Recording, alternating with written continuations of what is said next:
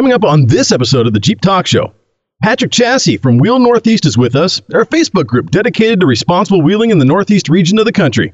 So, was it just luck or was it ninja like timing that saved this one couple from getting hit? And we need you to keep your eyes open for this Jeep. We'll have all the details in This Week in Jeep. Mitch takes the top off with Jeep weather, Nikki G breaks out the straps and buckles down, we're going to get your Jeep and your home all linked up in Tech Talk. Oh, and Bill talks about high performance braking in Wrangler Talk. We've got a whole bunch more show coming up too, so stick around. You're listening to a 4x4, 4x4 Radio Network podcast. Are you ready? It's the Jeep Talk Show with Jeep Mama, Are you sure? Josh, Yeah, I don't think so. and Tony. I think that's a huge deal. So sit back, strap in, and brace yourself. This episode is, of the Jeep Talk Show is brought to you in part by Nexen Tire. Nexen Tire has been around for 77 years. It's made passenger and SUV tires along with street performance for many, many years, and has most recently, recently have started off making off-road tires. The Nexen Roadian MTX is an amazing, long-lasting off-road tire with its all-around fantastic performance in mud or rocks. Find out more about Nexen Tires by going to nexentireusa.com right now. That's nexentireusa.com. This episode of the Jeep Talk Show is also brought to you by Extreme Terrain, Wrangler off-road parts and accessory outfitter. Stay tuned to learn more about the Extreme Terrain's Jeep Wrangler Tire Technical Guide. Hey, have you ever thought about removing your Wrangler or Gladiator hardtop? Have you been struggling to find a good solution? The J Bar is a complete Jeep hardtop removal, hoist, and storage system that works with both Wrangler and Gladiator hardtops. It's never been easier to go topless. Check them out at jbar.com. That's the letter J dash B A double R dot com. Hey, it doesn't matter if you have a Jeep, want a Jeep, or never driven anything but Jeeps, this show is for you. Josh, Tammy, and myself are here to inform and entertain you while we talk about Jeeps! Are you there?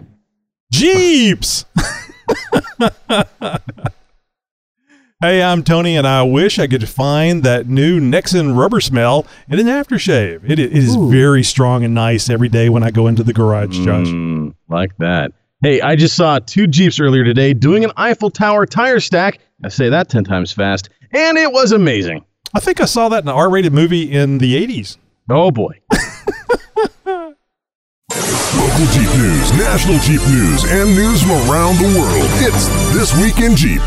And this week in Jeep, like usual, is brought to you by Amazon.com. Halloween is what, like a week away now? If you haven't even bought so much as a single candy corn yet, well, and forget about trying to find anything worthwhile at the stores by now, well, then get your last minute spook on with Amazon and the Jeep Talk Show. Just go to our site and press the big Amazon button there. You'll be instantly transported to the Amazon website where any bag of candy, costume, makeup, or pumpkin flavored shift knob will give the show a few pennies of support. You like what you hear or have gotten any benefit from what we're doing? Well, then please consider giving back. That's jeeptalkshow.com slash contact and look for the big Amazon button.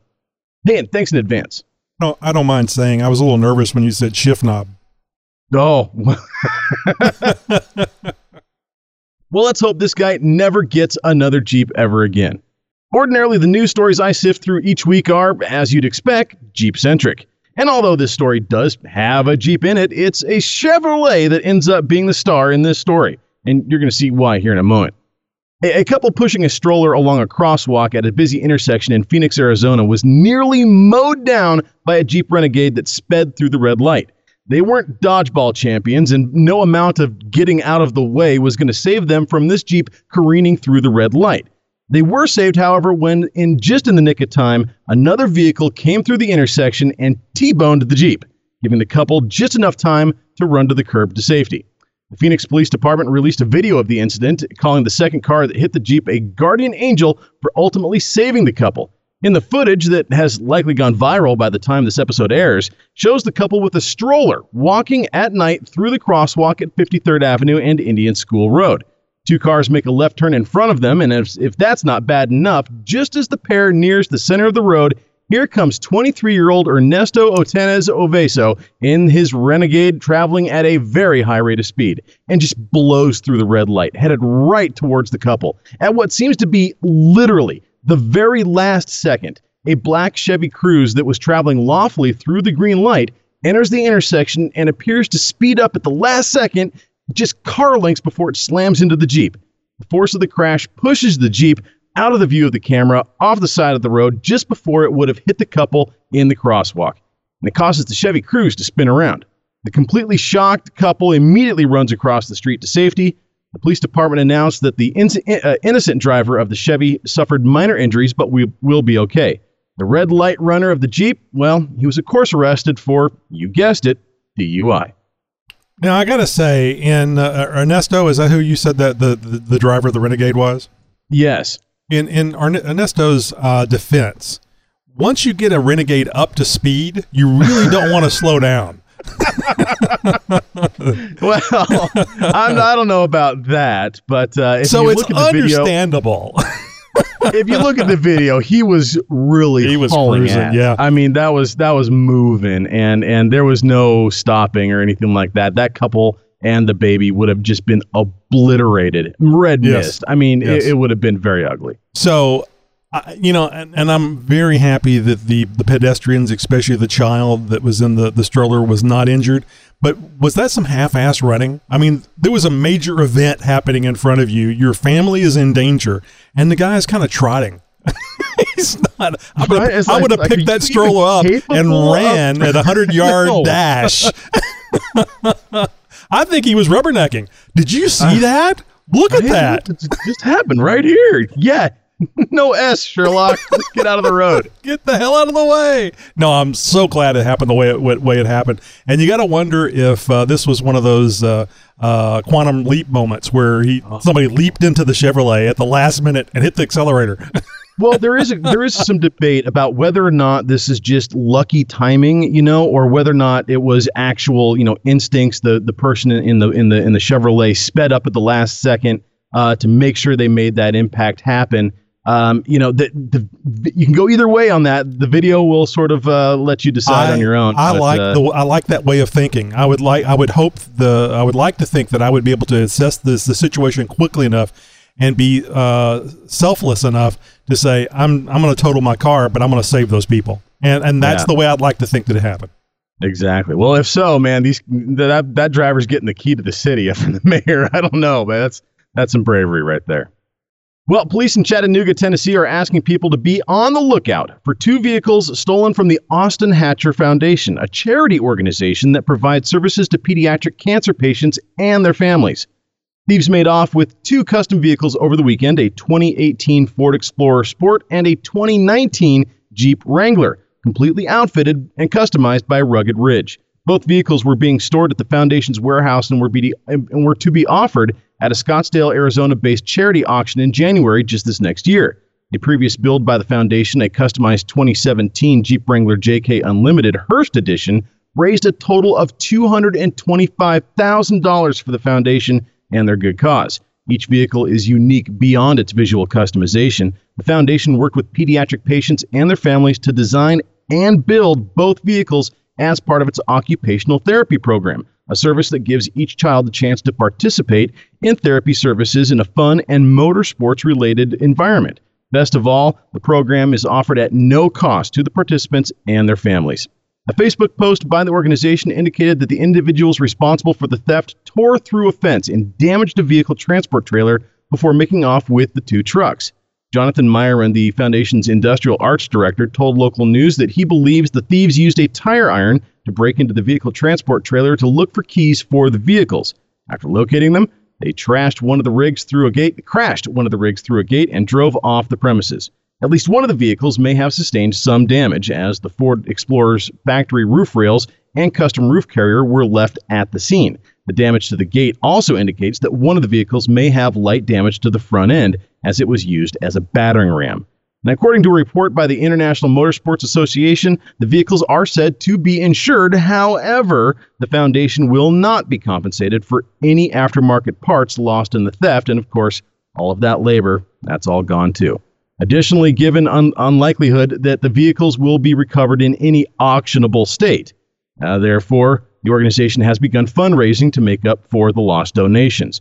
There are currently two fundraisers in place to help recover funds from the theft, one on GoFundMe and the other on Facebook. Collectively, the foundation's efforts have only raised at this point less than $3,000 at the time we air this, so they are in need of a lot of help. Individuals who have information on the vehicle's whereabouts should contact the Chattanooga Police Department at 423 698 2525. And of course, we would like for you to go to our website and see an image of the Jeep in question here. So if you happen to see it or what's left of it, Yeah, uh, you can let authorities know. So this is some bullshit, Josh. Um, Yeah, 100%. I mean, I mean, serious. Uh, because nobody is nobody that stole these vehicles are going to get anywhere near the amount of money that we're going to go for these kids. no, Because- no, no, because- we're talking fraction. I'm Oh, of pennies on course. dollar here. You know, Well, it's just like the, lo- the local rodeo when they have the rodeo here, and uh, somebody goes and, and bids on a steer, and they, they bid up to like five hundred thousand dollars. Do you think this is the the cow is worth five hundred thousand dollars? Generally, no. They're doing it because they're trying to help the kids out. They're trying to help Right. the program out. Just like they're proceeds, yeah, yeah. They're just like this is the same thing they're doing here. And to steal something from a, a charity, good that God, helps children with cancer. I Yes. mean, come on. ah, you couldn't pick a worse charity to screw over to, to steal from. I mean, seriously, man. So, I mean, complete and utter douchebags here at work. Um, a- and, so, yeah, please keep your eyes open. Uh, just description wise, JKU, brand spanking, or not JK, I'm sorry, it would be a, a JLU, and uh, uh, brand spanking new. It's got a, a orange and white kind of paint job with some black pinstripes, um, some orange we, uh, orange rimmed wheels, uh, custom roof rack. It's got a big 19 number emblazoned on the driver's door, and of course, a bunch of rugged ridge stickers and, and lighting and, and all that sort of stuff. Very, very nice looking Jeep, very well customized. I'm, I'm sure at auction this would have garnered a lot of money, especially for the cause that trying to raise. Uh, and of course, the Ford Explorer is in a matching theme to that. Uh, so if you guys want to check out on the website, we'll have the picture for it, and hopefully uh, we can get this spotted and uh, back into the right hands. Hopefully in condition enough where they can get it back on the auction block. Well, I'll do a little bit of disagreement with you there, Josh. I would have thought that the paint job, especially the 19 on the door, would have been enough to keep it from being stolen, but I guess not. You know, something so unique. you, you really though, you're right, 100% because there's not there's no blending in with this one. No, I just don't like it. I think it's ugly. but you know, whatever whatever they get the money on, it's just it's not a race car. why, why put the 19 on there? You know? I get it. I get it. well, if you have a response to this story or any one of the stories that we uh, t- talk about, or if you have a news tip that you want us to tell about, to talk about, well, be sure to let us know what you have to say by phone or by email. Just head over to jeeptalkshow.com slash contact and find out how to reach out. Hey, coming up a little bit later in the show, interview with Patrick Chase, Wheel Northeast. And it's a Facebook group who's doing some really good stuff about spreading the word about responsible wheeling. All right, I think you're just messing with me here, Josh. Coming up in Tech Talk, uh, linking your Jeep to your home with HomeLink. I guess it wasn't as bad. It just sounded like a singing songy thing back Hey, and it's a little forth. tank tangled and twerk twisted there. You're listening to a 4x4 Radio Network podcast. Hey, you know, we're always asking to go check out the 4x4 Radio Network, and it's for good reason, too. There's a ton of great shows. There are lots of good audio all the time. It's getting updated. And we've got something for your non Jeep buddies, too. So spread the word. You know, if uh, we got the On the Trail podcast, Trail Chasers, Center Steer podcast, Dan and the 4x4 podcast, everybody's putting out great shows. It's all great content, and it's all for free. It's all in one place, too the 4x4 Radio Network. Oh, yeah, we're there, too. We'll see you there. Oh, I'll mention real quick. I haven't uh, been mentioning much about SEMA. Uh, I know that uh, on the Trail podcast, Kevin and Scott are going to SEMA this year. Uh, I'll be there at, at SEMA. Uh, unfortunately, Josh's uh, schedule was too full to be able to join me, but uh, there's always next year. And um, I think that's it. I thought so. If you guys are looking to to uh, meet, uh, I, I, I stutter on that because who wants to meet me? but if you guys are looking to to meet somebody from the uh, uh, 4x4 Radio Network, Kevin and Scott will be there, and I'll be there. Uh, I'll be there Tuesday and Wednesday all day. But just no booths, just roaming around, pestering the hell out of people. Hey, and while you're out roaming around, pestering the hell out of people, be sure to do it while you're sporting some Jeep Talk Show gear. That's right. Have you ever had an urge to wrap yourself in Jeep Talk Show merchandise? Well, you can do it right now and, uh, well, disguise yourself or, you know, lead the police right to you, whatever you were doing. Well, regardless, just go to jeeptalkshow.com slash contact and find t-shirts and iPhone and Android cases, all sorts of stuff, yoga pants and hats, and the whole kit and caboodle. It's all sporting official Jeep Talk Show logos too. If you do get some Jeep Talk Show goodies, well, be sure and share a picture with us on, sh- on social media. We love to see you sporting our stuff. You know, I just thought it's Halloween time, and if uh, we could have got some uh, Jeep Talk Show logoed bras, you could have worn it on your head, you know, like an alien type thing, like the like the kids from uh, Weird Science. I know, timely reference. The movie timely reference. Yeah, you remember that? They had the the, the bras sure on their head. hey, speaking of stuff on your head, you got your tinfoil hat ready? Very good. Nikki G will be all up in your ear holes before you know it. Holy crap! Tony. I just got this and I just started listening to it and I love Timken bearings. I always buy them. Even though it costs more, it's the best in, in the world. And uh, I didn't get to listen to the show because I was out on my anniversary. Uh, my wedding anniversary, 22 years with my beautiful wife. And we went out camping with the Jeep and the baby Airstream and all we had for a cooler was this crappy little damn Coleman cooler. But it works, but it's not near as good as them, I'll bet. Anyways, I know I'm not going to be caller number four, but, uh, Timken, proven, consistent, quality, whatever the crap it is, I can't even remember, but, uh, I still love your show. And I, I am getting to that Summit racing equipment stuff too. Uh, probably this weekend. Anyway, keep it up, you guys. Now I got to get back to the show and see how bad I screwed the damn secret phrase up. I mean, do something easy like butter, butter, butter, butter, you know, or parquet or butter, butter, parquet, something like that. Anyways, love you guys. Have fun. I can't believe it's not Bada. Uh, we don't know who that was. We're going to call him Fabio uh, with all the butter talk there. Uh, no, nonetheless, uh, poor excuse for not calling in and, Oh, and uh, no. getting the show downloaded and uh, anniversary. Obviously, my is not in order. This guy. Well, he at least he did take the Jeep on the anniversary.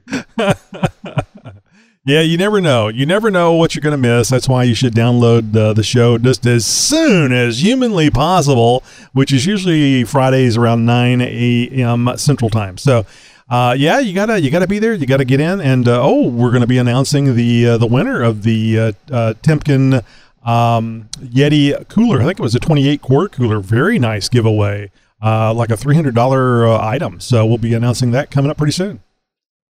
Oh, you, did you did you miss hearing from Tammy last week, Josh? I mean, you know, she was said she was going to call in from the trail, didn't she? I'm going to channel um, a line from the movie Office Space and uh, go, I wouldn't say I've been missing it, Bob.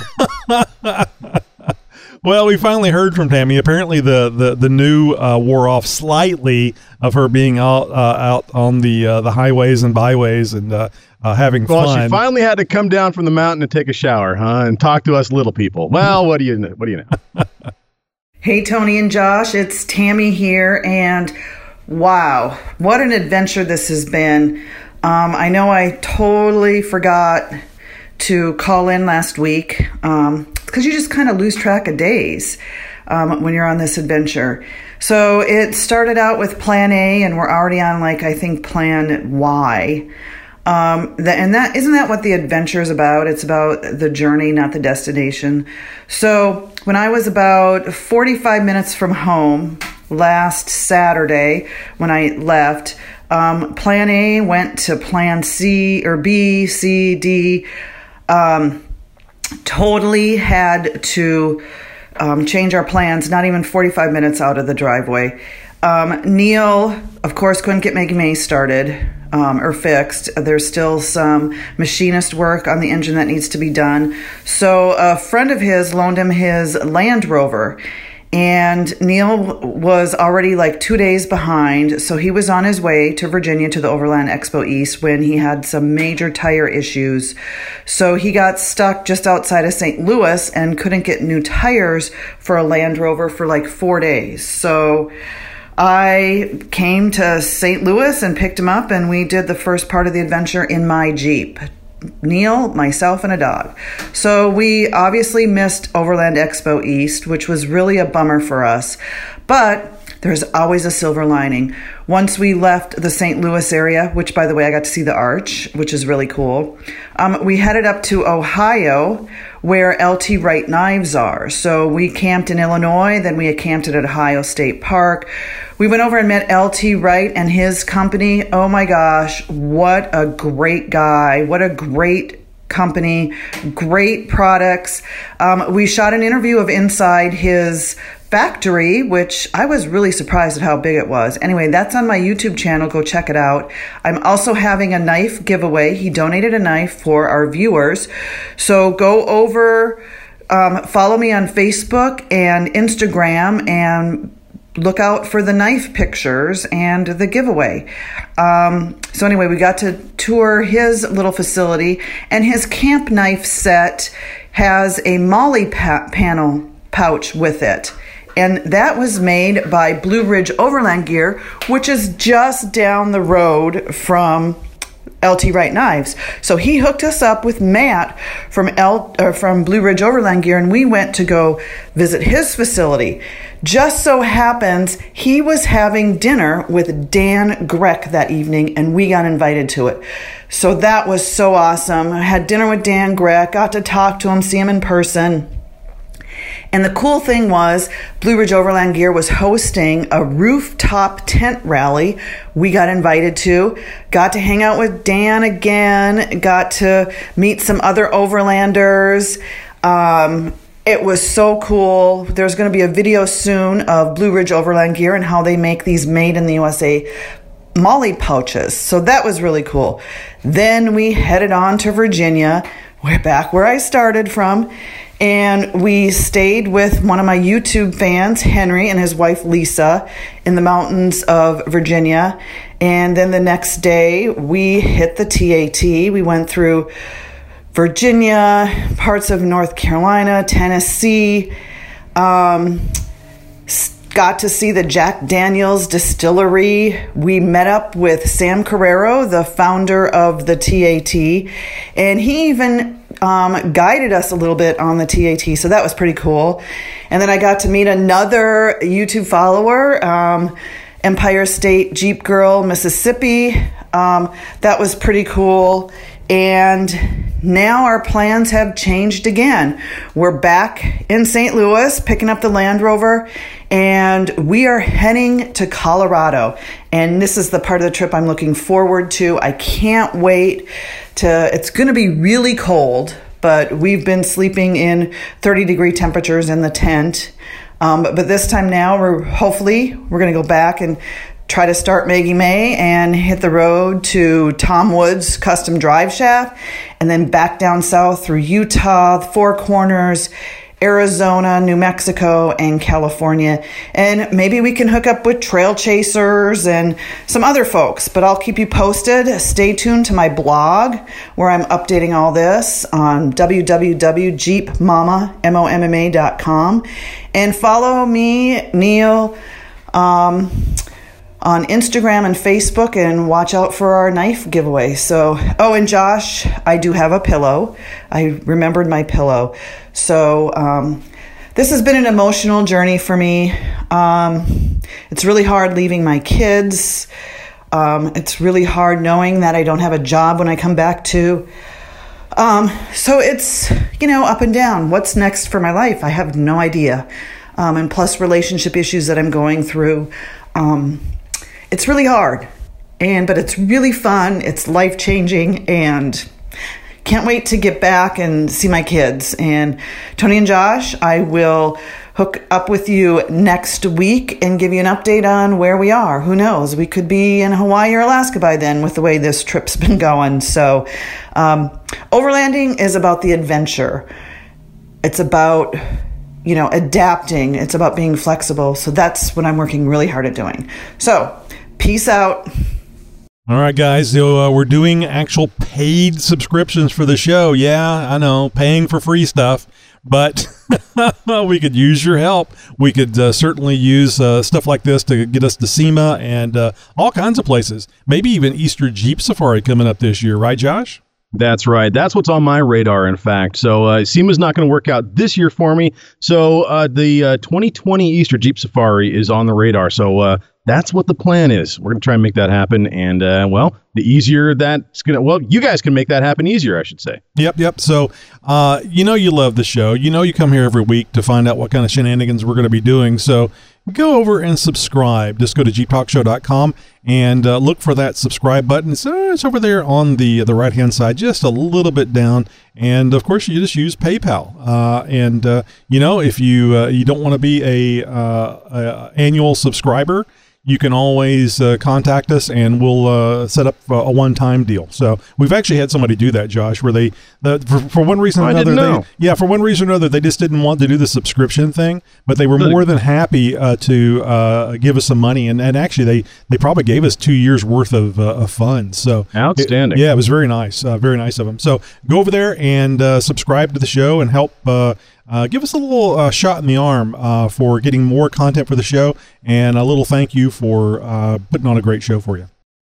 Hey Jeep Talk Show, this is Johnny from Pennsylvania, and I'm glad I can make you guys laugh last last week. But uh, I have a question. Um, so occasionally my brakes would smoke, so I think the Jeep's leaking something, but I don't know what it could be. So if you guys could help me pinpoint what it could be, that'd be great. And great show, guys. Thanks. So this kind of sounds like some of the brake information you had in Tech Talk not too long ago about brakes getting too hot, either too hot or maybe like he's saying there's a leak.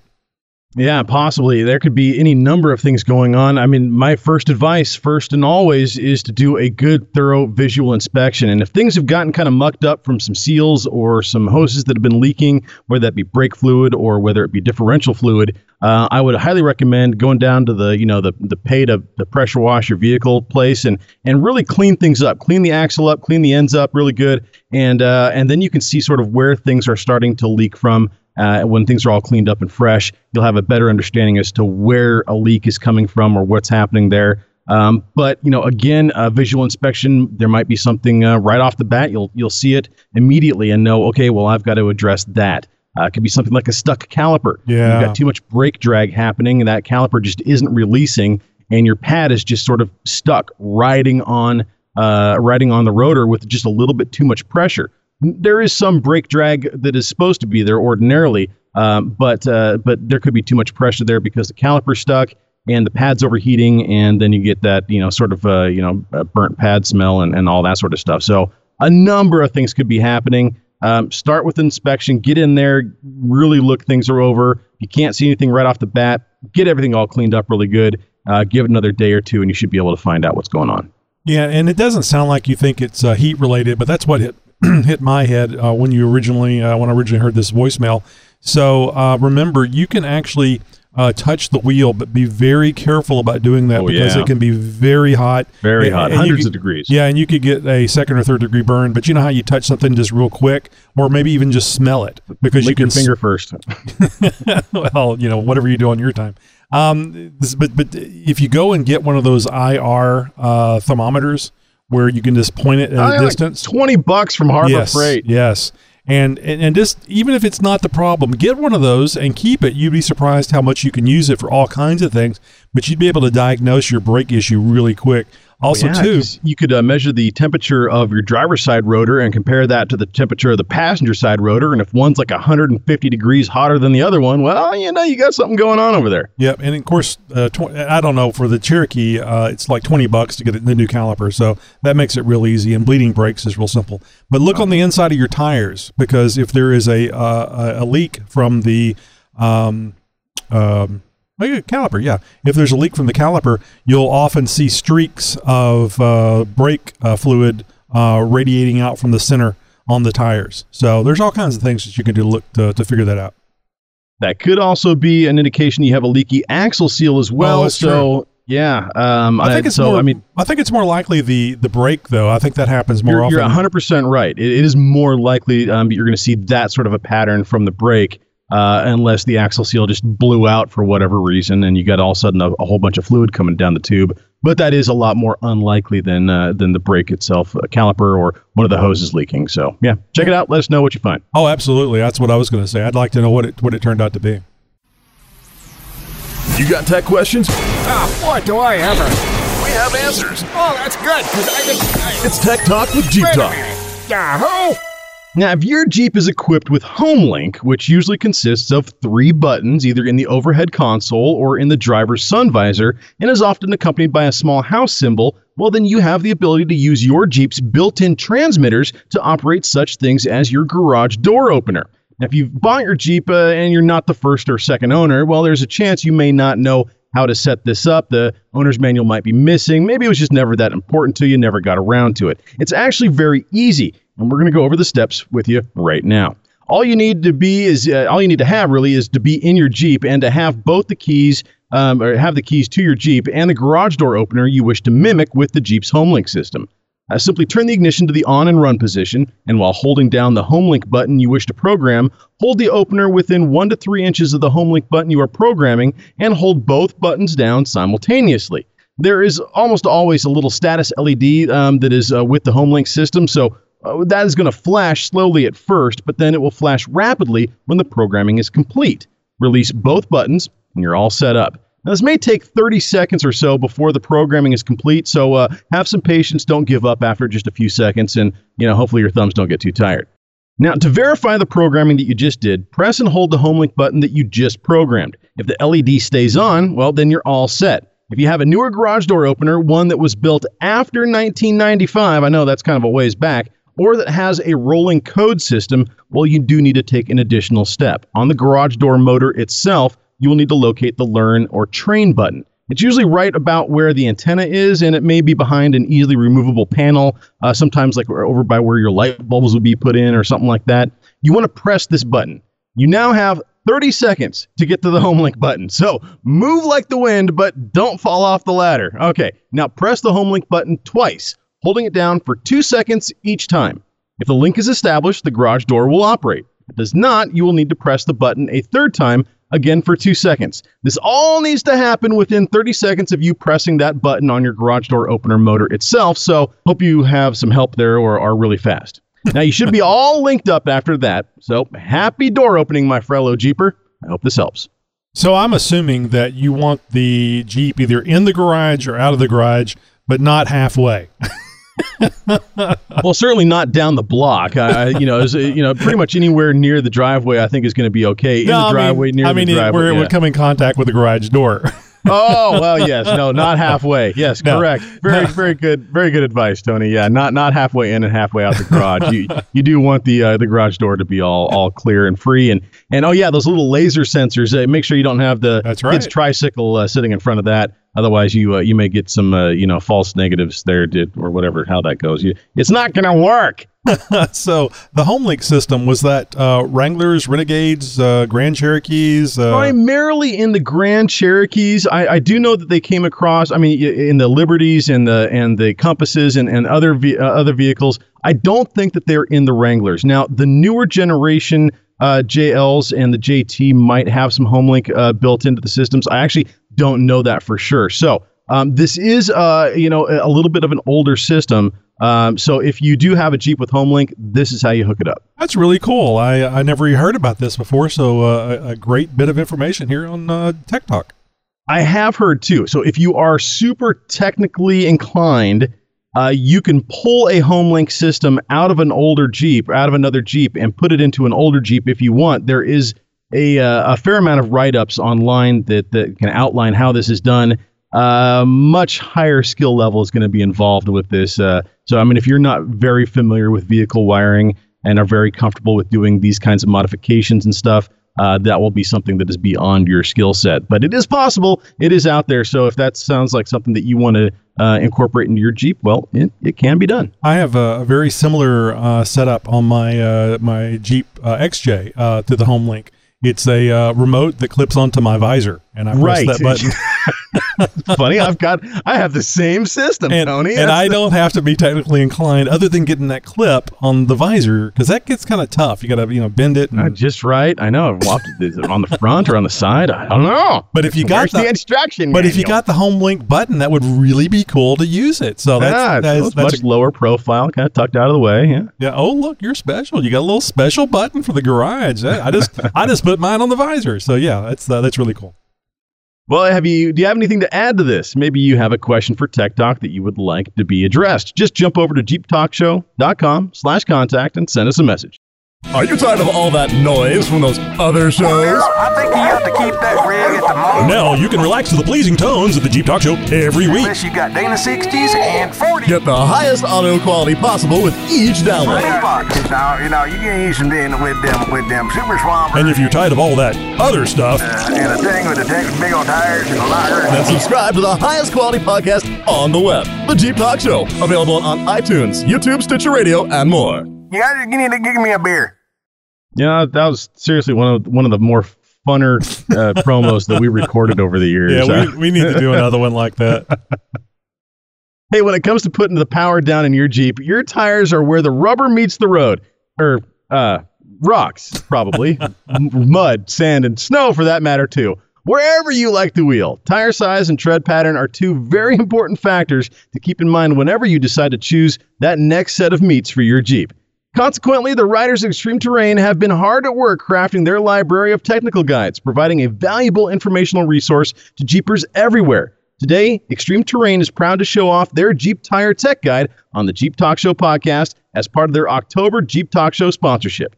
Click on the link in today's Jeep Talk Show show notes for episode 408 for Extreme Terrain's tire guide packed with charts, videos, and all the info you can handle on Jeep Wrangler tires. The J Bar is a Jeep Wrangler hardtop removal hoist system, rugged, lightweight, and simple to use. The J Bar is all in one solution to easily remove and store your Jeep Wrangler's hardtop. The J Bar fits both two door and four door models from 2007 to current. We can also custom fit the J Bar cables to fit older models. J Bars are manufactured in their shop located right here in the USA. The J Bar kit comes with a manual winch so you can install your J Bar in an area without power. You can use a battery powered drill to quickly and precisely raise and lower your expensive Jeep top or by hand using the handle. The kit comes with the J Bar padded straps, winch with 25 foot of cable, ceiling mount, and all the hardware and pulleys to have a complete top removal system that will last for years. If you want to use your own winch, the non kit is for you. The non kit comes with J Bar and padded straps. Great for do it yourselfer, but when you still want the security and safety of a well designed top removal system. Don't have a Wrangler, but you have a Gladiator? Well, there's a J-Bar solution for that as well. Just visit www.jbar.com. That's the letter J dash B A R dot com right now and see which J-Bar solution is right for you. Nexen Tire, a leading global tire manufacturer, announced that its Roadian MTX tire was recognized with an award in the transportation category at the 2018 Good Design Awards. The Roadian MTX was highly recognized for its distinctive design of the Machine and Beast dual sidewalls, versatile for on and off road driving that offered the customers the freedom to choose their design according to their preference and vehicle type. Roadian MTX's solid and aggressive design is also suited to provide durability and comfort with its patented noise canceling technology. The tire is strategically designed to avoid repetitive tread block contact that significantly reduces tire noise. The MTX offers three ply carcasses or three layers of sidewall protection that is designed specifically to offer more stability and durability when hauling heavy loads. The Nexen Roadian MTX comes in many different sizes, but for us off road type, the M- Roadian MTX comes in 33, 35, and 37 inch diameters. Check out the NexenTireUSA.com site for specific diameter and wheel sizes. That's NexenTireUSA.com. You know, I've uh, been driving on my Nexens uh, Roadian MTXs for a week now, and I am still as impressed as shit with them, Josh. Uh, it, they are just so damn smooth. They are so quiet. And uh, keep in mind, uh, kiddies, I paid for these. This wasn't a freebie. So uh, the, the review I'm giving you is going to be an accurate one. And I'm really looking forward uh, to, to uh, trying them out off road up at Barnwell uh, Off Road Recreation Park this weekend. So uh, tune in next week and you'll get a little uh, information on how they performed off road and on the rocks. Yeah, can't wait to can't wait to hear that. Hey, last week we interviewed, well, we had Timken on the show. And big thanks again to Michael Gramosiak for coming on the show uh, from Timken and for uh, providing the great giveaway. And well, if you missed out, well, you definitely missed out because Timken was giving away a Yeti cooler. That's right, a Yeti cooler from Timken. And well, uh, you had to call in and be number four with the phrase that pays. we immediately started getting calls. This one blew out of the water, and uh, we got a ton of voicemails from this. Uh, and uh, and well, we have an announcement to make, and who the winner is. Yeah, Tony, I tell you what, uh, the lucky caller uh, number four, we'd like them to say Timken consistent, proven quality. Timken consistent, proven quality. Hey guys, calling about the giveaway. Timken consistent, proven quality. Y'all have a good one. Hey guys, this is Dean. I'm just calling in for your, uh, hopefully, caller number four for the Timken Consistent Proven Technology Yeti. Yes, the phrase to win Timken Consistent Proven Quality. Hey, this is DJ. I'm calling for to win that Yeti cooler, uh, Timken Consistent Proven Quality. It's a grand slam! So Josh, Grand slam.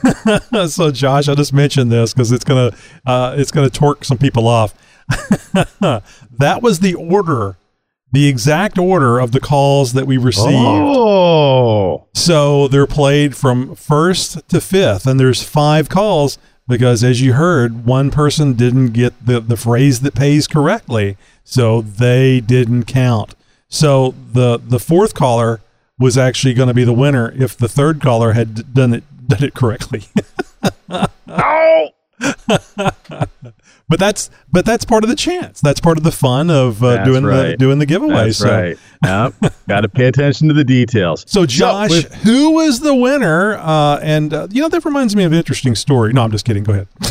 well, I was going to say, with no further ado, and let me tell you about the one time that I know uh, from uh, Athens, Tennessee. It's DJ DJ H from Athens, Tennessee, won our Yeti cooler giveaway from Timken, and big thanks again from uh, Michael Gramosiak and Timken uh, for providing that awesome giveaway. And congratulations, DJ.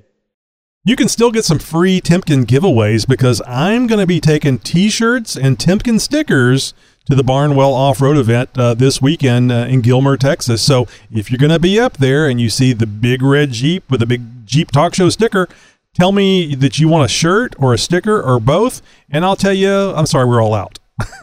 so, so hit me hit me up as soon as you see me because uh, and and and Josh, there's a little bit of a, uh, a possibility of having a few Nexen items to give away. Not a set of tires or anything, Hey. but, but some uh, some little little knickknacks, little Nexen uh, branded stuff. So uh, Goodies. big thanks Everybody, to everybody everybody likes goodies. yeah, big thanks to Paul for uh, at the last minute uh, shipping out a uh, FedEx of all that stuff. Supposed to come in tomorrow, so uh, I should have them right before the uh, the travel up on Saturday. Outstanding. From around the world. Or from your city. And sometimes just down the street. Howdy, neighbor. It's the Jeep Talk Show interview. Heidi ho, boys and girls. Tonight we're going to be talking with Patrick. Uh, and, uh, well, Patrick has owned his 2004 Jeep Wrangler LJ since 2016 and has become involved in the local off road community, including supporting the NEA, Northeast Association of Four Wheel Drive Clubs, COREC, Connecticut Off Road Enthusiast Coalition, and is uh, an admin for the Facebook group called Wheeled, uh, I'm sorry, Wheel Northeast, which is dedicated to safe, legal, and responsible wheeling in the Northwest region. You know, the safe, legal, responsible. This doesn't sound like any fun, Patrick. I know it sounds like a little bit too official or uh, Well, when dry, you when you use the word coalition, I mean, you know, that just sounds like uh, uh, a Desert Storm operation or something. yeah, it's got a little more badass edge to it. I guess I'm gonna have to work on that. no, it's fine.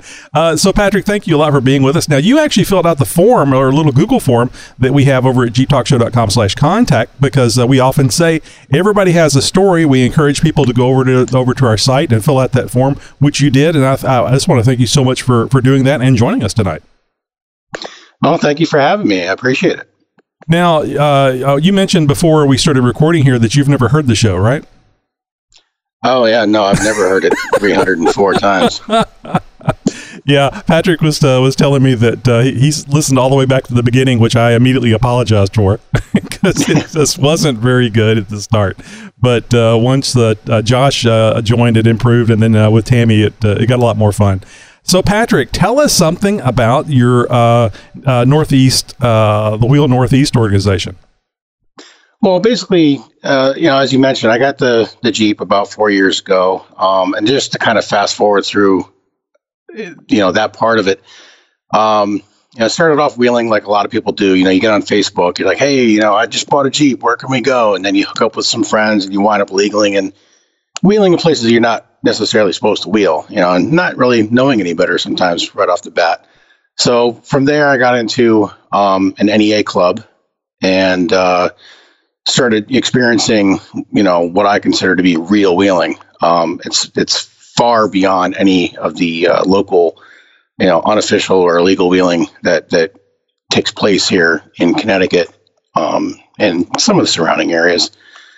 Um, and as I, you know, got out there wheeling and everything, and friends and and acquaintances through Facebook and, and you know actual personal friendship ask me, hey, you know, where are you where are you going? Where are you doing all this wheeling? And it's kind of hard to say. It's like you know the deal. It's like you you don't want to share the spot, you know, because then the like next the- thing you know, it's like the fishing hole. everybody's there. Yeah, exactly. You show up, you're like, oh my god, I told everybody about this fishing place. Now everybody's here. so you don't want to do that. Um, so I said, you know what? I wonder if there's a page for this. And I started looking around. I'm like, well, this page, they're all going out and they're they're wheeling power lines, which that's trespassing. Mhm. These people are crossing through, you know, rivers where they're not supposed to be. Well, that's not really okay. And I didn't want to create a page that is, you know, like a like I said, a spot share. Like you don't want people, everybody on Facebook going like, oh, now all of a sudden they're there. So I decided, well, you know, I'm just going to go ahead and create my own page, and um, I wanted to figure out a way to bring people together that people who want to wheel give them a way to get with people who are already wheeling the right way and put them together. It was it started off pretty much as simple as that. Have you guys done anything with uh, Tread Lightly? Maybe brought somebody in from Tread Lightly to actually uh, go over what uh, wheeling properly is? Do you have any instruction on that, or you just uh, uh, take their beer away if they're not driving properly? we definitely promote uh, the tread lightly um, ideas and you know ways of of going out there and doing things and you know packing out more than you bring in Right. and, and you know treating the trails with respect. Um, we haven't actually had anybody really come in and uh, do like a presentation or anything like that, but we definitely encourage people to um, to, to tread to tread lightly to to wheel responsibly um, and to not just go out there and you know tear things up and ruin it for the next guy. Right. Well, it's always fun to go out there and do that, but that's whenever things starts getting shut down, and eventually your your Jeep or any four wheel drive uh, uh, uh, off road uh, vehicle is uh, uh, regulated uh, back to the, the, the, the pavement, and nobody wants that. I mean, well, I mean, I guess some people do. They don't mind that so much. Uh, the people that don't take their, their vehicles off road, but uh, for those of us that want to, it's nice to have that freedom, and you, you just just don't want to mess it up for everybody else.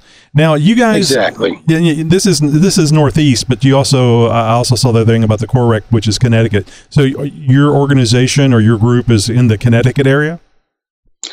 Yeah, I mean, uh, I consider Wheel Northeast to be just that. It, it- it's I didn't want to call it Wheel New England because I didn't want to, to limit it to that. I wanted it to be able to kind of spread out a little bit.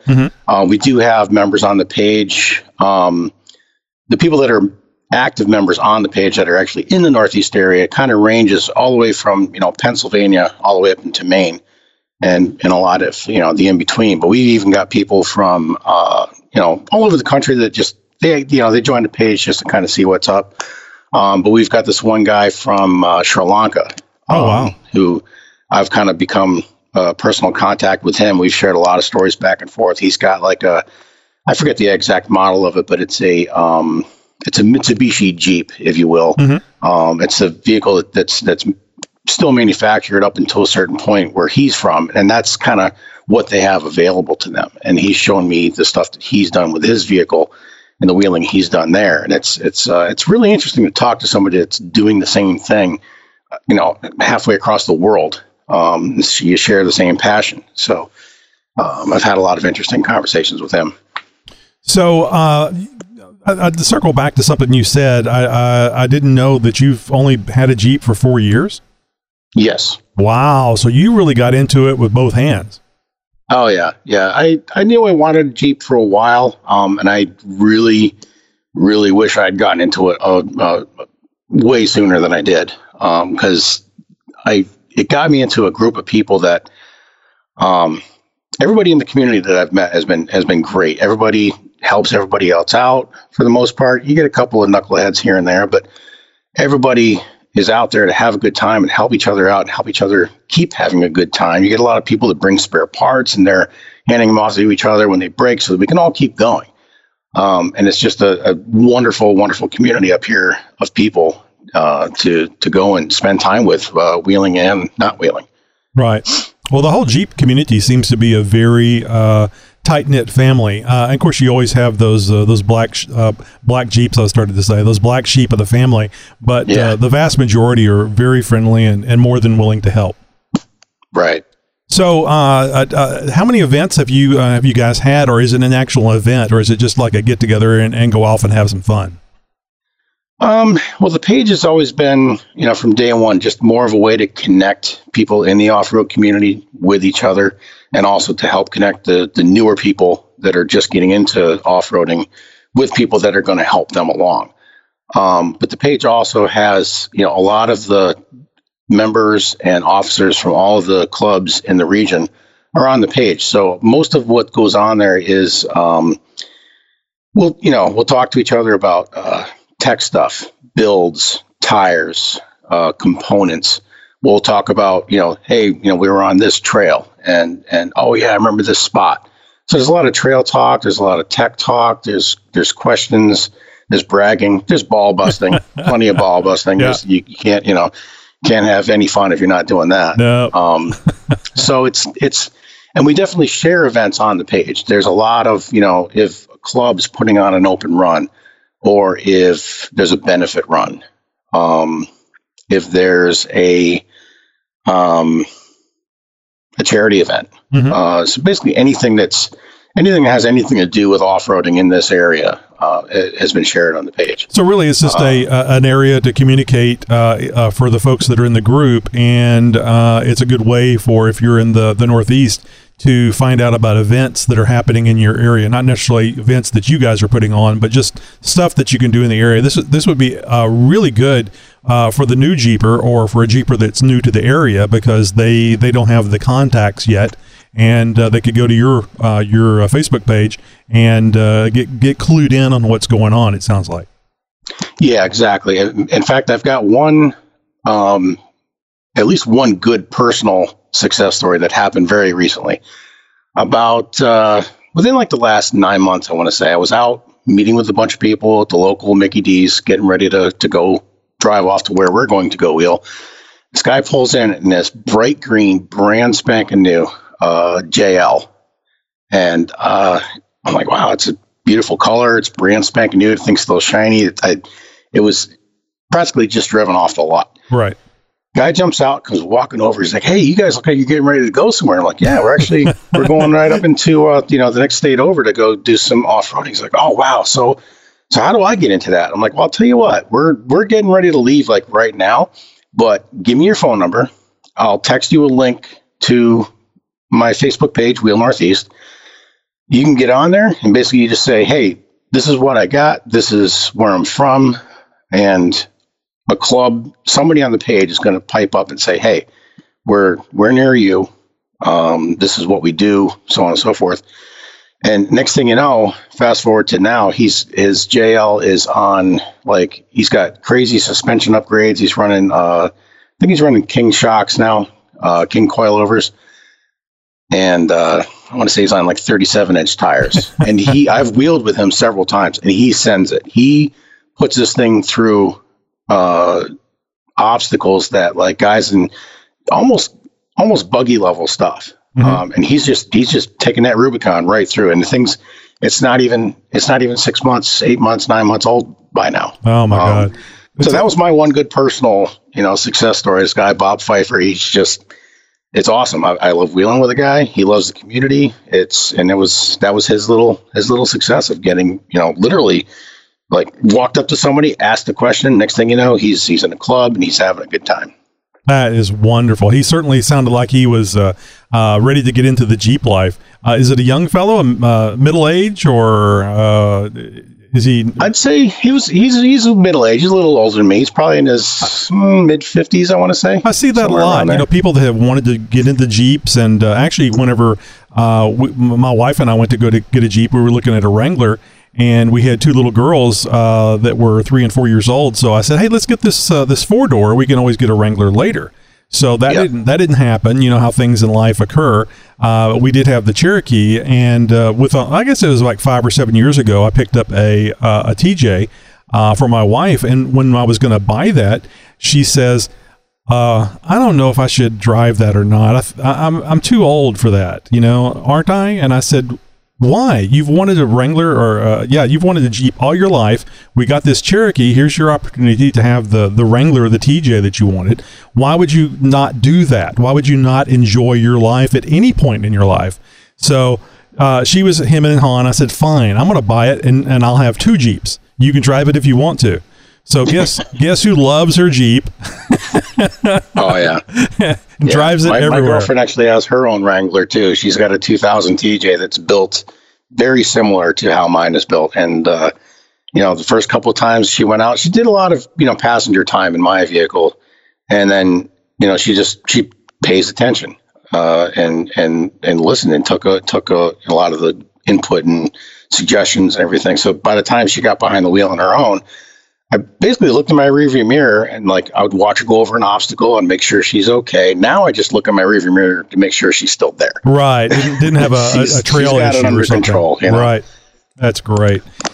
So uh, when you when is the next thing you guys are going out on?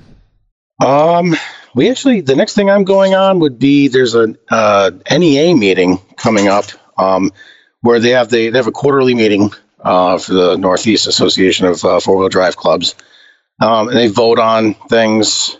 Um, they vote on actually right now they're doing a vote for uh, the entire board of directors uh, coming up, and that's uh, in uh, second Saturday of November. Um, and basically, as an NEA member, if you're on their forum, which is not on Facebook, um, but if you're a member, you have access to this forum. You go in there and you look, and you can you sign up to be uh, to off road for that event. Um, once that fills up, well, then everybody who's going is just going to vote and discuss at the meeting. Um, so that's that's pretty much the the next big thing that's going on right now, aside from a Eastern Four Wheelers run, uh, which is that's most of the runs are, are like member only, but you know When you say member, when you say member only, are you talking about the uh, NEA members or? Yeah, the particular uh, NEA club, like uh, one of the clubs that I'm in, is called Eastern Four Wheelers. Um, so if you're a member of that club, they schedule runs throughout the year, and it's basically mostly exclusive to members. Although um, they will allow guests um, up to a point. You know, they don't want it to turn into a you know a 40 or 50 vehicle run on a tight little property where everybody's just bumping into each other. Um, so it, in this area, it, club wheeling is kind of what's what gives you more access to good wheeling. Uh, Unlike other parts of the country where it's it's a little bit more free in other parts of the country. You can pretty much um, even up in like you know Maine and Vermont, uh, New Hampshire, you can pretty much just get in your Jeep and go find a place, get a get yourself a map and, and go. Whereas here in Connecticut um, and parts of the surrounding areas, uh, everything's really kind of shut down. So if you're not in a club with access to private property, you're not really going to wheel anything good uh, without you know potentially getting a ticket, you know, for trespassing and things like that. Connecticut's a tough state as far as uh, as far as off roading goes, and even at that, you know, a lot of the wheeling that I do that is with my clubs. There's only a handful of properties in Connecticut, and a lot of them are in uh, Massachusetts, Vermont, New Hampshire. It's all beautiful wheeling up there too. Oh, I bet, especially during the so, fall. I bet you it's actually uh, absolutely gorgeous. So, do you guys Oh, do yeah. any uh, any snow wheeling? I have. Um, there's um, a lot of us have. Some of some of the clubs are like, oh well, since we're kind of winding down for the season, I'm like, uh, yeah, no, the other club I'm in, they're gonna wheel all winter. Sure. it definitely makes it interesting. It turns a green trail into a blue or a black very quickly. Oh, I bet. Um, especially you know you're driving over snow, you don't know how deep the puddle underneath that snow is until Right. you're in it. So if uh, if somebody wanted to join some of these local clubs and they're they're either new to jeeping or new to the area, uh, would that information be on your uh, Facebook page in your Facebook group? It would. I mean, at the moment we're com- we're compiling a list of uh, all of the clubs in the area, and they're a whole region really, um, and what their what their requirements are, their vehicle requirements or personal requirements in some cases. Um, so it'll be things like you know what's the minimum tire size and the minimum number of lockers and recovery points, et cetera, for this particular club. Most of them are very similar. Um, some of them are lighter just because they want you know they want it to be accessible to the the more stock type Yeah. of vehicle as opposed to heavily modified. Yeah, when you start We've talking lockers, that are that's uh, definitely more. Yeah, there's definitely clubs that are more restrictive. Um, there's one called Rockaholics. They require. uh, um, I'm pretty sure their requirements are like 35s, two lockers, and you need to not care about any of your sheet metal anymore because it's just going to be well, you don't want to hear no whining. It's the, you're going to no, get damaged. exactly. Yeah. yeah.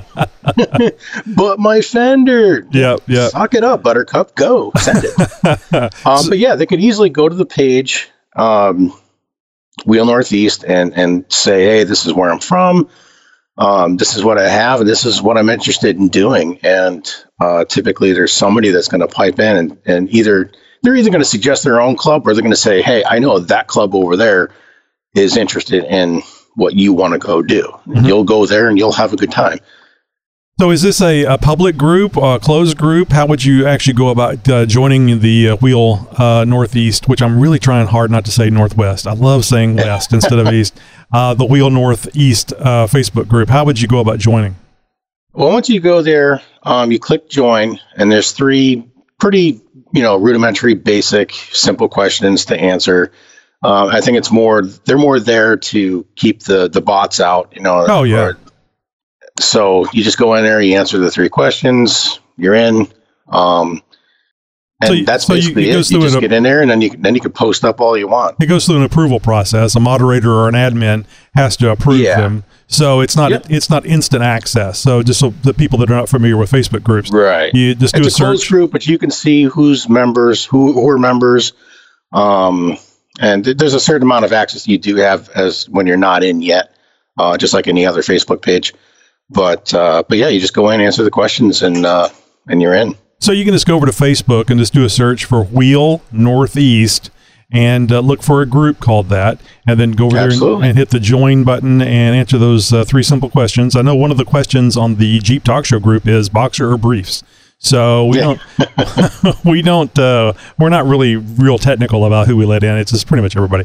Uh, so uh, just go over there and join up. And I would assume that you guys don't mind what part of the country uh, or world, for that matter, uh, that join this group. Uh, Uh, there may be some folks uh, that are uh, maybe a little south or a little uh, west of you guys that if they want to make the drive, they'd be welcome to uh, come out as well. Absolutely. Actually, uh, somebody was on a national Jeep page, and somebody from Texas uh, posted on that page stating that they were going to um, coming to Connecticut, either Connecticut or Massachusetts, um, at a certain time this summer. And they said, "Listen, here's what you want to do: jump on my page, tell them what you're going to do, and and when you're going to be around, and somebody here should be able to hook you up. And I'm pretty sure she did. She joined the page. I saw her post. People were answering. So she was able to come up from Texas, hook up with some people that were like minded. And she went and, uh, you know, on whatever trip it was that she went on, whatever trails she went on. Uh, and from what I can remember, she had a good time, you know. So that was kind of a nice little out of, out of the area success story, if you will. Now, are we already in your in your area? Are you already uh, out of fall? Are we now talking about snow and ice and uh, uh, yetis and stuff that are coming out, uh, or, or is there still time to get up there and maybe do some wheeling with all the the beautiful fall colors? Uh, we're running out of color in the area where I am right now. Um, I think a little bit more south of me, like the south part of the state, is still uh, kind of in prime color. Um, but uh, but yeah, we still we still got a little bit. There's a few leaves left on the trees yet. So, if you guys are, are looking to maybe take a beautiful scenic uh, off roading event up in the uh, the Northeast, uh, then this this time, uh, or I guess I guess actually a little bit sooner, like maybe end of September, uh, beginning October would be the time to go. And I'm sure you guys will still be around. So uh, if you if you want to get in some snow wheeling, which I think it would be a blast. Now I'm down here in Southeast Texas. I've literally seen snow on the ground of, uh, of five inches at least uh, four times in my life and uh, it was like in the 70s. so uh, I have Yeah. not seen snow, and I definitely haven't driven in it. I think it would be uh, very interesting. Uh, of course, you guys go, ah, snow, uh, ice. I'd go, this is so cool. This is so great. I've never done this Yeah. before.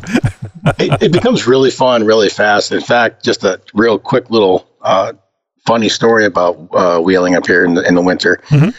A friend had, had showed up with, um, he decided to uh, gorilla glue uh, some hockey pucks onto his uh, lower bump stops Uh-huh. to, to create kind of a bump stop. Yeah. And um, they worked for like a minute.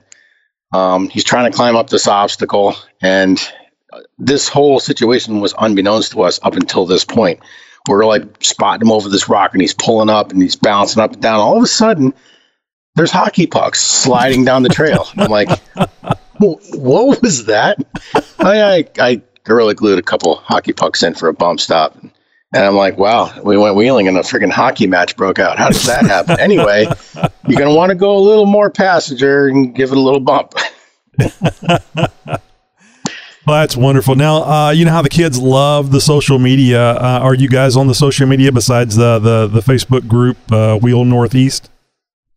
We just uh, added um, being on Instagram, uh, actually, like this week, pretty much. Um, so it's a little bit in, in its infancy over there. But uh, if you wanted to go over there, you could go to wheel underscore northeast, uh, and you can choose to follow us. We'll usually throw a follow back, and uh, we should have some. I'm going to try and keep some good content going on there as well. You know, um, pictures of you know try to try to uh, show honor and respect to people on the page. Like, hey, you know, these are the these are the stars of our page, and this is this is what they do. Um, and people will be able to go and see uh, what people are doing, bouncing off the rocks and flipping over, and everything else we do over there. yeah. So, oh, and uh, just uh, and really, this I don't think that you guys have restrictions on what Jeeps can come out, but uh, some people would be concerned about that. Uh, is it is it just Wranglers or Wranglers Cherokees, the older Cherokees, or do you do you have any restrictions? We actually have zero restrictions. I when I uh, and this may not be helpful to uh, I don't know the, the the whole Jeep thing, but when I originally built the page, I didn't want it to be even brand specific. I wanted it Oh, to be strictly off road specific. I wanted everybody to be in there. I wanted all the you know the the, the Toyotas and the Samurai, the boosted Samurai. The, and the Jeeps and you know the XJs and the Wranglers and everybody to be able to go on that page. Absolutely, I- Um, that's a great idea. Yeah, just don't go on the page and call yourself a uh, a soft roader because that's not going to end very well for you. It's going to kind of go south. It's Soft somebody roader. came in with something that was like just a a little more than, and I, I I'm not judgmental. I if if if that's your thing and if you want to run dirt roads in a Subaru, that's cool. You know, have Yeah, a blast. Everybody kind of has to wheel at their own level, but. Unfortunately, we've got some sharks and piranhas on the page that are going to eat you. alive. Yeah, yeah. Well, there's some pretty hardcore guys on there, you Sure. know, and they're, uh, but they're all still they're good guys. Um, just the level of ball busting doesn't always get taken well by people. who aren't ready for no, it. no, that, uh, and they've probably all heard a lot of it before. Yeah. Well, I'm not judgmental either, at least not officially. So, well, Patrick, thank you so much for being with us tonight, and uh, I really appreciate you uh, making the time and coming on here and talking about uh, the uh, Facebook group Wheel Northeast. Just do a search on uh, on there, and uh, we'll actually have a link in our show notes tonight, so that you can just click and go jeeptalkshow.com uh, and look for this episode. Oh, by the way, Josh, before we butcher Patrick's last name again, he did send me an email that said that his, his last name is pronounced uh, chassis, just like a car chassis. Or I, I oh would, well, I'm I would think would sure say I've Jeep chassis. Screwed that up, yeah. well, thanks again, Patrick Chassis, for spreading the word about responsible wheeling and for coming on the show to talk about Wheel Northeast.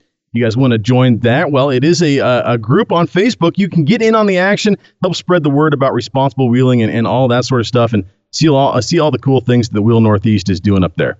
Hey, do you have an idea for a guest? Are you a Jeep Club president? Or maybe you work in the off road industry or know somebody who does? Maybe you would like to be a guest on the Jeep Talk Show just to tell your own Jeep story. Heck, everybody's got one. We want to hear yours. Go to jeeptalkshow.com slash contact right now and share your idea for our next great guest. And as you just heard the interview, that's exactly what Patrick did. He went over there and filled out the information, and we had him on the show. Everybody's got a story to tell. From the mind of Nikki G. Hey, this is Nikki G. And uh, all I gotta say is uh, when Bill's done putting Johnny's bumper on, uh, Johnny, can you send him down my way? I've got some light yard work I need done, and uh, possibly the gutters need cleaned. And uh, Oh, yeah. if we're starting a, a Lona personality program, uh, can you send Josh down this way, Tony? I need somebody to sit on my couch and eat cereal, which uh, is the perfect way to dog sit Sir Craps a lot to make sure he doesn't get up on the couch and eat my cereal. But that's not why I'm calling. Calling today to tell you that uh, I test drove the new Gladiator this weekend. And I tell you, I didn't like it. I, I had a hard time trying to figure out how to buckle the seatbelt. And then it just clicked. All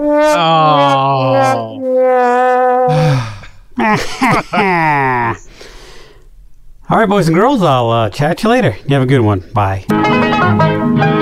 Nikki G is here just to make my jokes look less dad like. Or something. I don't, that one was a groaner. Goodness gracious.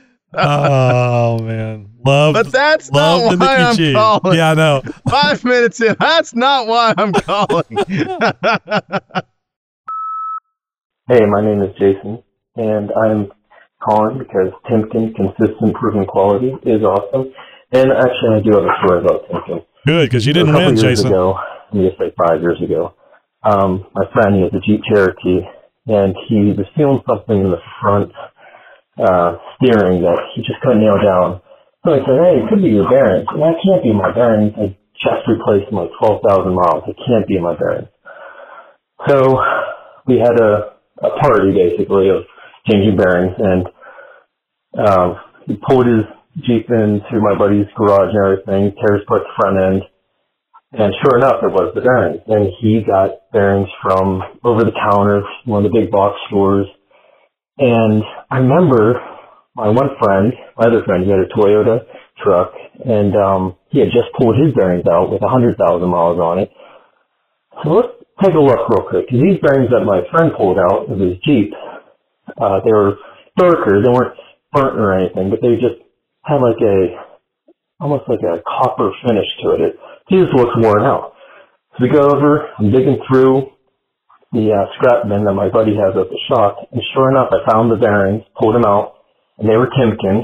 They're factory on the Toyota, and they looked new. And I was like, wow, that's, and everybody looked down and was like, well, there you go. There's proof is in the pudding right there. So, um, I told my dad that story. He's like, oh yeah, you didn't know that? That Timken makes good quality products? And I said, well, I've heard of the company. I don't know too much about them.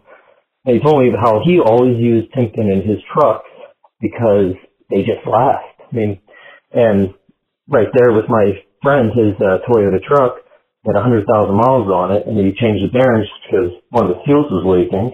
And there it is. It's my Timken story. That happened about five years ago. And sure enough, I use them on my Jeep. To say, I do have a Toyota Land Cruiser as well, but I have three Jeeps and a Toyota Land Cruiser, and they all have Timken. So other than that, um, I love what you're doing with the show and everything. Keep it up. I love the uh, the banter around the campfire when you talk about your exhaust. I was felt like I was there. Felt like I was playing amongst you guys, listening to you guys talk about your exhaust on your Jeep. So keep that up. I like the long segment. Uh, another thing uh, comes to mind. Um, maybe you already covered in a previous show, but uh, I'm doing possibly doing a bearings uh, on my uh, 2000 Jeep Wrangler, and it has a Dana 35. So, question is, do I even bother putting the money into the rear Dana 35? I know everybody right now is like, no, no, everybody's yelling out right now into their radios. But um, really, we we just use our Jeep. It has 31 inch tires, and that's it. That's everything else is stock. And we use it as a side by side, really. Take on fire trails, we take it up to Quebec uh, behind our van, and we just run around there. So the question is, do I put any more money into this Dana 35, especially if I'm thinking about doing a re-gear and a uh, TrueTrac, a Eaton TrueTrac in the rear and the front. So that being said, um, yeah, maybe talk about it around the campfire. Uh, the other option would be getting some axles from a JK, uh, the 44s, but then, I mean, they're five inch longer on each side. They're expensive, first off, and, uh, then I would have to weld on bracketry. You go with the Ford 88 rear end with the, uh, disc brakes, but same thing, got a weld on bracketry. And I already have the axle. I, I have it, so yeah, just a little topic to think about, and I'll be listening. I'm not going to do it anytime soon, so if you don't cover this topic uh, next couple weeks or month, that's fine because it's a winter project right now. So other than that, you guys are doing a good job, and I'll talk to you guys later. Bye. All right, Josh. I guess that means we got to hold off until campfire side chat to discuss. Yeah, this. right. now, real quick though, uh, Jason, uh, and in fact, rear axle or just the axle swap topic in general was something that I've been working on for Tech Talk. Uh, for one of our sort of multi-segment long, uh, you know, segments, if you will, so that carries on through a few shows. So that's something that's in the works. That we'll be getting to that because uh, axle swapping is sort of one of those more common wintertime projects. The Jeep might be garaged up for a couple few months anyway, so might as well do a long-term project while the Jeep's down for the winter or whatever. So, uh, yeah, thanks for the email or the voicemail rather, uh, and for the topic idea. Really appreciate it. One man. What's with this guy? Who is he? One mission. Who are we talking about? Who is this guy? Who are you? One model of Jeep. What is this? The Wrangler. Who are you? Call me Bill.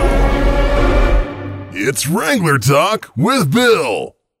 Hello, JTS listener, and welcome to this week's Wrangler Talk. On this week's talk, we are going to be covering upgrading your brakes and the different options out on the market. This topic will be covered over two weeks just because there's so many different options out on the market. So why are brakes so important? Well, when we start adding those larger tires to your rig, you might start to notice that it takes a bit longer or a greater distance to slow down and come to a stop. When we add those larger tires to our Jeep, it is going to take more brake power to slow down those tires, just like it is going to take more power to get those tires moving. So for this talk, we're going to be focusing on two main components of the brake system, the brake pads and rotors. So the purpose of the brake pads is to convert the kinetic energy of the vehicle traveling down the road into thermal energy through friction. So we all know that when we press the brake pedal, we are forcing the brake pads to squeeze the rotor and in turn slow down the Jeep. However, when we start looking at the brake system, the main wearable parts are the brake pads and the rotors. But first, let's focus on the pads. There are four different categories of brake pads, and the four different categories are organic, semi metallic, full metallic, and ceramic. In this talk, we're not going to be touching on full metallic brakes because they're not really used or common in the market. So with these four different categories of pads, there are benefits and disadvantages of each type of pad.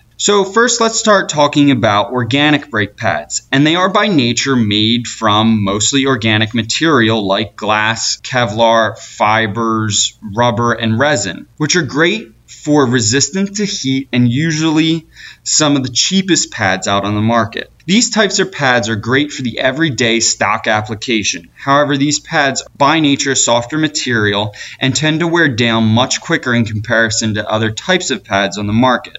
Also, these pads have a high compressibility, which can give you the, that feeling of like mushy brakes when you're doing a lot of braking and in high heat situations. So, for bigger tires, we do not want that mushy feeling when we're trying to come to a stop. So, let's move on to the next type of brake pad, and that is semi-metallic. Semi-metallic pads are made from 30 to 65% metal, and the most common metals used in semi-metallic pads are steel and iron. And the rest of the pad is made up of friction modifiers, which consist mostly of fillers and resins.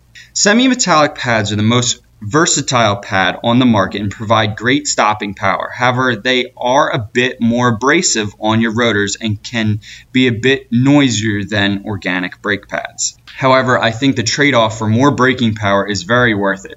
And these types of pads are pretty reasonably priced. Now onto the highest priced pads on the market, and they are ceramic brake pads. Ceramic brake pads are made from non-organic materials and tend to last the longest out of the three types of brake pads that I have covered. Ceramic brake pads have the highest resistance to heat and tend to wear the slowest. Ceramic pads are some of the best pads out on the market and are designed specifically to provide the greatest stopping power. Ceramic pads also produce the least amount of brake dust and are much quieter than semi-metallic pads.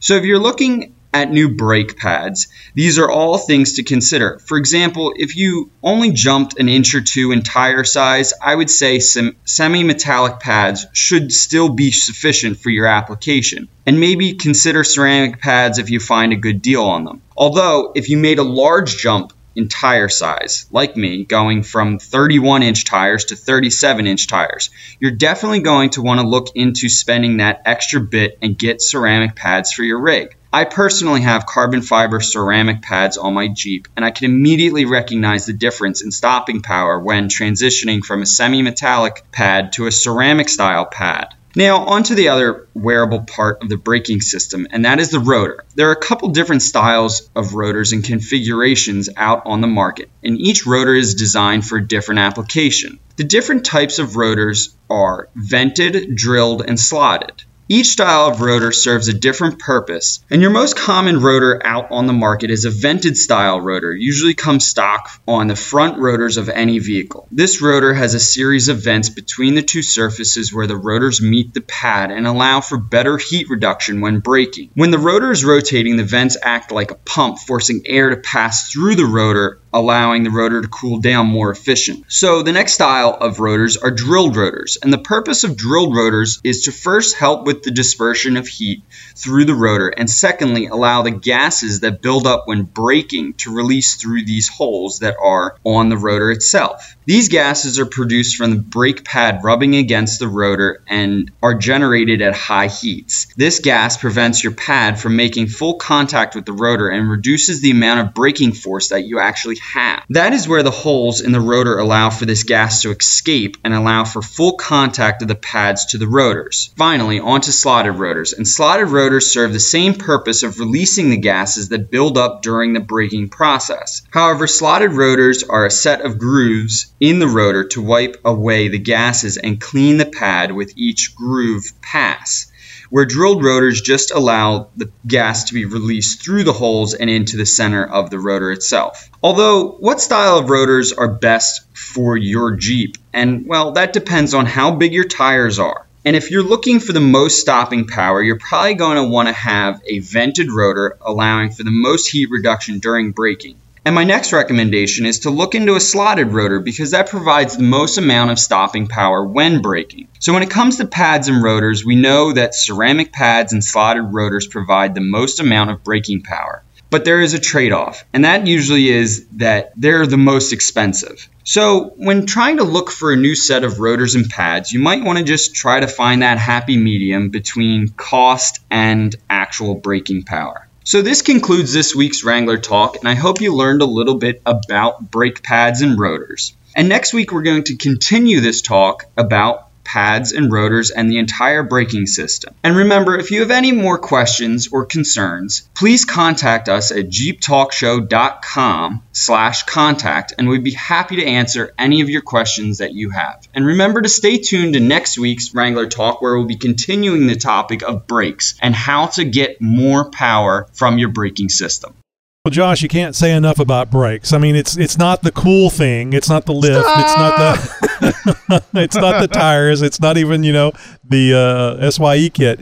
Uh, but if you can't stop, uh, things get ugly really fast. So yeah, uh, but that trade off about the price, man. I mean, because some of this stuff does get expensive, but boy, is it sexy. And there's there's nothing really sexier like stopping on time. so yeah, no, thanks. Uh, that's some good good advice there. So I hope you guys can uh, make use of that. Hey, coming up in a few minutes, we're going to hear about uh, some events that are happening in your hometown, maybe in around the nation, in Wheeling Ware.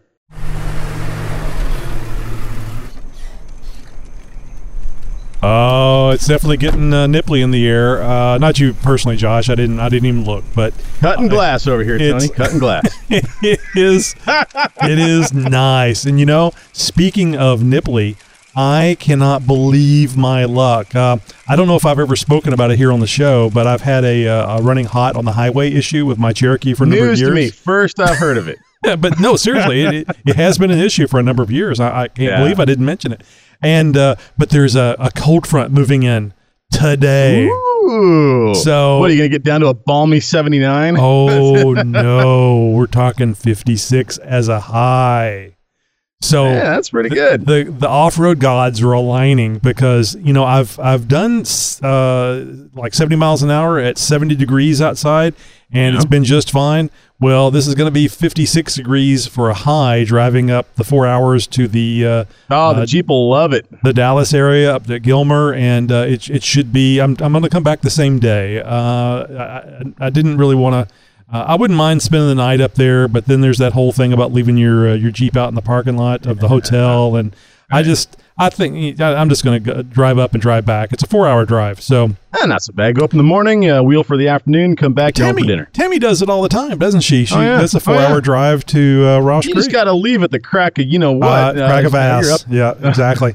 Because I think the driver's meeting is at 9 a.m. So uh, I think uh, we're going to try to head out of here around 4. My wife's going with me, so that'll be 4.15, 4.30, 4.45, somewhere in there. Nah, it'd be fine. Uh, it's a nice little road trip. You'll get to see the sunrise, and uh, no, it'd be an awesome day. It'll be four hours of driving on those smooth Nexen Roadian MTX tires. Yeah, get them all warmed up for some rock crawling and uh, some trail riding. I'm really looking forward to it, and uh, and I believe I'm going to go ahead and I've actually got to get them charged. Uh, take the uh, the the remote cameras so I can get uh, some Oh, uh, some good video. No, we Um, definitely want to get some content out of that run. Yeah. Yeah. Uh, so certainly get some pictures, uh, get some good stills. My wife is uh, really good for that. I just hope it's not really. I've never been to Barnwell before. It is supposed to be rocks, so I'm hoping that means it's not going to be real muddy because they're going to get hit with this uh, cold front before uh, it gets down here to the Houston area. But yeah, I'm uh, guessing that cold front is going to come with some wet frontness as well. absolutely severe some rainfall. Some, some, some severe uh, rain. Uh, at least Well, here in this area. Oh, and it's, it's the- 10 degrees. T- che- going to be 10 degrees cooler up in Gilmer than it is going to be down here. So it's going to be in the upper 40s. I don't know what the uh, what the terrain is like out there. I've I've heard that you guys have some clay and, and, and stuff, and there's a lot of mud and, and whatnot out there. But if this place is known for, for rocks and whatnot, I mean, unless it's just a boulder field, you're going to get that that sort of mud and rock combination.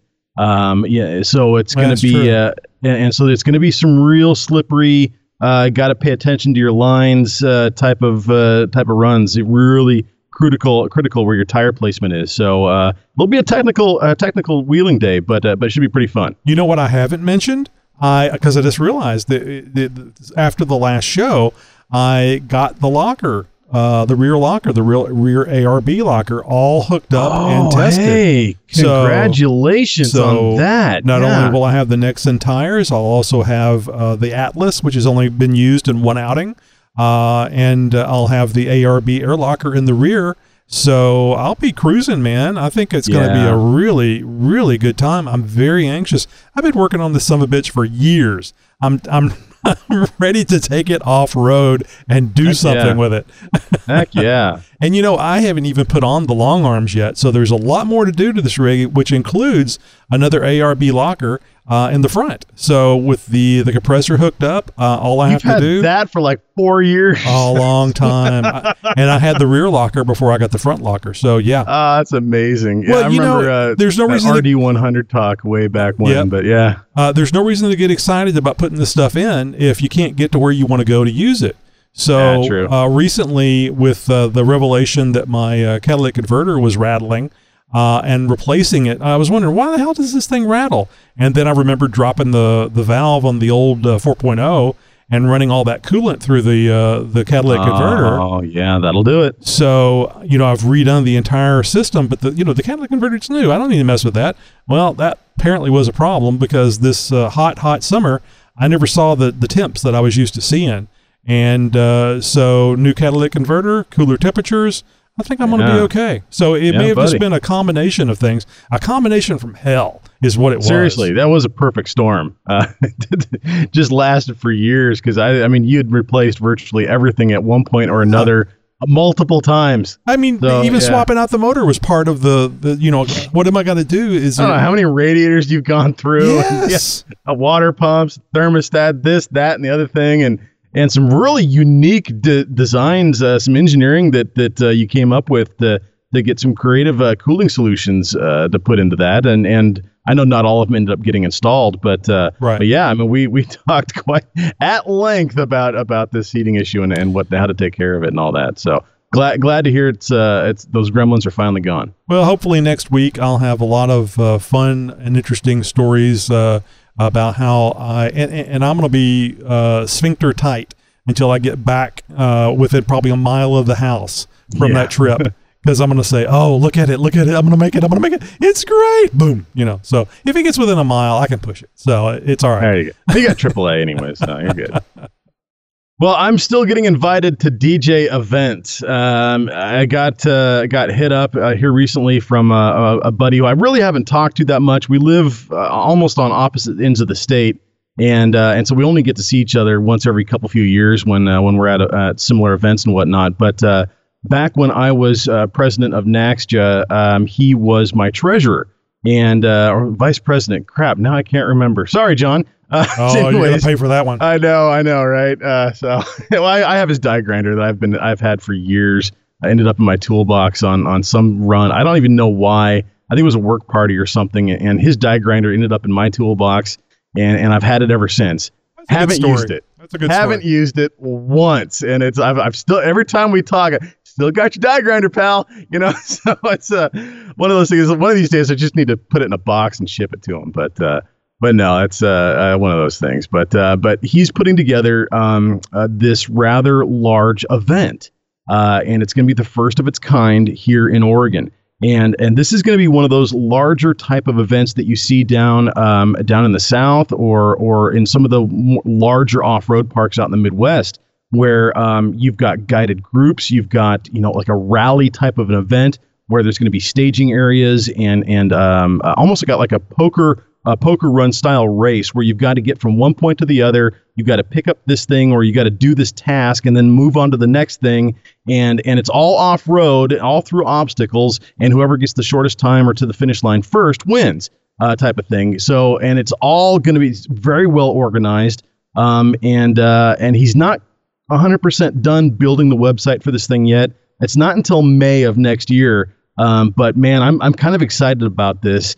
Now, I told him I can't DJ this event because I, I retired from DJing a, a couple couple few years ago. Um, and I'm still, you know, it's just like I still got a couple events that I MC, um, events that I've been involved with for years and years, and, and that they, they just won't take no for an answer. And it's like, nope, no, we got to have you behind the mic. Uh, it's just we, we can't accept anything else.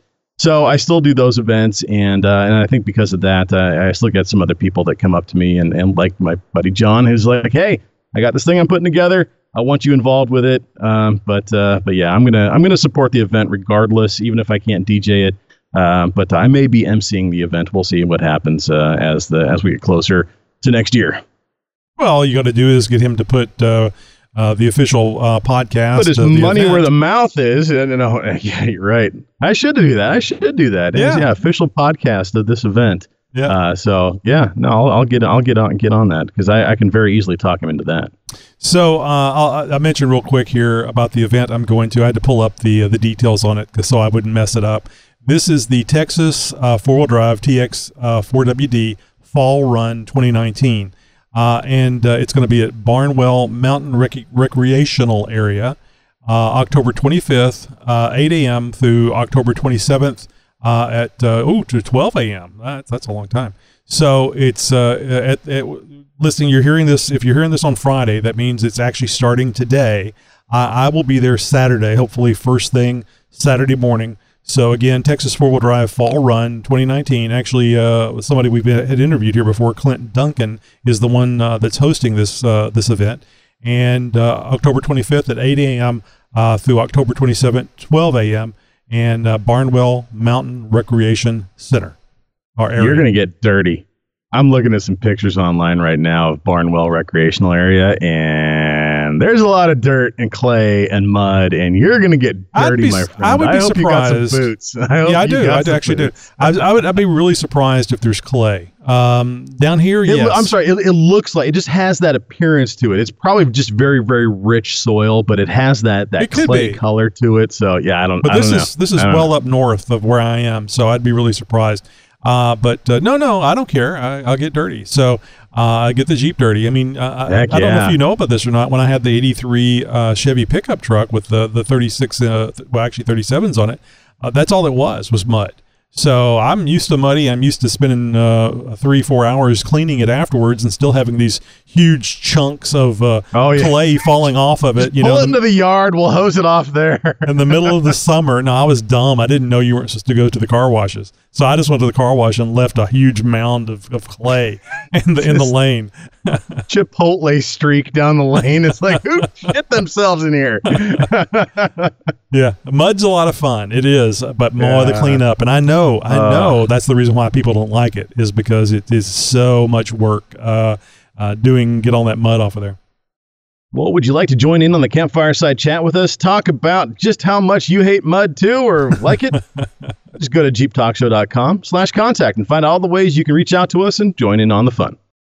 Hey Jeeper, it's Mitch, and it's time for your weekend going topless Jeep weather report. Sometimes we all need a little liquid top off after going topless, so for this weekend, we will Jeep crawl responsibly to craft pubs. First, we start in Moab, Utah, where Moab Brewery and the Great Moab Trail Systems live. Here will be a beautiful and sunny to go topless. Friday will be a cool 62, Saturday is a comfortable 70, and Sunday drops back down to 61. After hitting some trails near Boulder City, Nevada, then stop by Boulder Dam Brewing Co. Pull up with your top off and sunshine all weekend. Friday will be 75, Saturday 80, and Sunday 73. Just have a small sampler, or you'll be leaving topless too. Then overland the trails and roads from Nevada to Kernville, California, where beautiful mountains and rivers hide. Here you'll find Kern River Brew Co. and the perfect weather to go topless in. Friday will be 85, Saturday 84, and Sunday a nice 77. Lastly, drive topless. Make your way north through trails and county roads. I recommend a 395 for some of that drive. Chico, California, and Secret Trail Brewing Company. There it is topless weather all weekend with 87 for Friday, 85 on Saturday, and 73 on Sunday. Okay, Jeeper, like I should have to say it, we at the Jeep Talk Show never recommend drinking and driving. Always drink responsibly and legally. Additionally, the breweries selected do not sponsor us or my taste buds like they should, and were chosen for your entertainment and the trails which they are near. If you have any suggestions or want to know your local weather in an upcoming episode, just reach out to me at jeeptalkshow.com slash contact. I'm Mitch. It's always a great weekend to go topless if you're brave enough. Just go topless responsibly. Now, let's get to some events from around the world and maybe even in your neck of the woods. Don't forget to let us know about an event that you are planning or are involved with. And now is the time, if you are uh, involved with a charity event uh, for the holiday season, now is the time to get that information to us. Uh, as we approach November and December, it is very important to get that information to us as early as possible so that we can uh, get that out to the masses and, and get some real good exposure for you. Just go to jeeptalkshow.com slash contact and click and fill out our Wheeling Wear form. And information comes right to us and we'll get it right out to the masses. Hey, coming up on uh, the 25th through the 27th of November, we have the eighth annual Jeep Creep. I'm sorry, uh, that's actually this uh, coming weekend of October, 25th through the I was going 27th. to say that's like Thanksgiving. No, I know. I was like, wait a minute. No, I was like, so if you're looking for something to do this weekend, like as we are recording this show, October 25th through the 27th, uh, in Gladwin, Michigan, we have the eighth annual Jeep Creep, and this is going to be a big event. They've been doing this for obviously seven years prior. Uh, the word has gotten out. There's going to be hundreds of Jeeps there. Uh, some people are saying an estimate of over 700 Jeeps Oh are going to be in Gladwin, Michigan. So uh, if you are going to this, this event or involved with it uh, or end up going to that event, uh, please give us a call. Let us know how it was. We'd love to hear a, a sort of man on the street report of, uh, of what it was like. Uh, coming up November 8th through the 10th in Parker, Arizona, uh, the Parker Four Wheelers is presenting their annual Desert Splash event. This is a really cool one. This uh, the Parker uh, uh, Parker Four Wheelers is a very family friendly uh, group, and so all of their events are very family friendly as well. Uh, some great terrain out there as well. So if you're involved, want to get involved with these events, I want some links for more information. Just visit the JeepTalkShow.com website for this episode. Get all the information you need.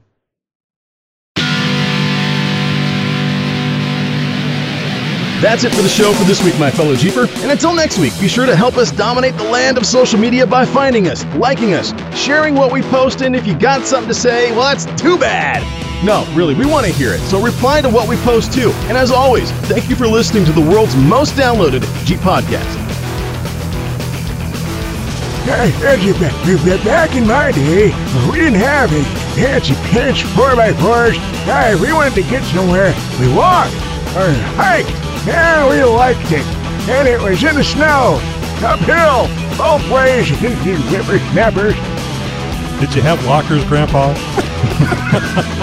I'll show you a lock, goddammit. Podcasting since 2010.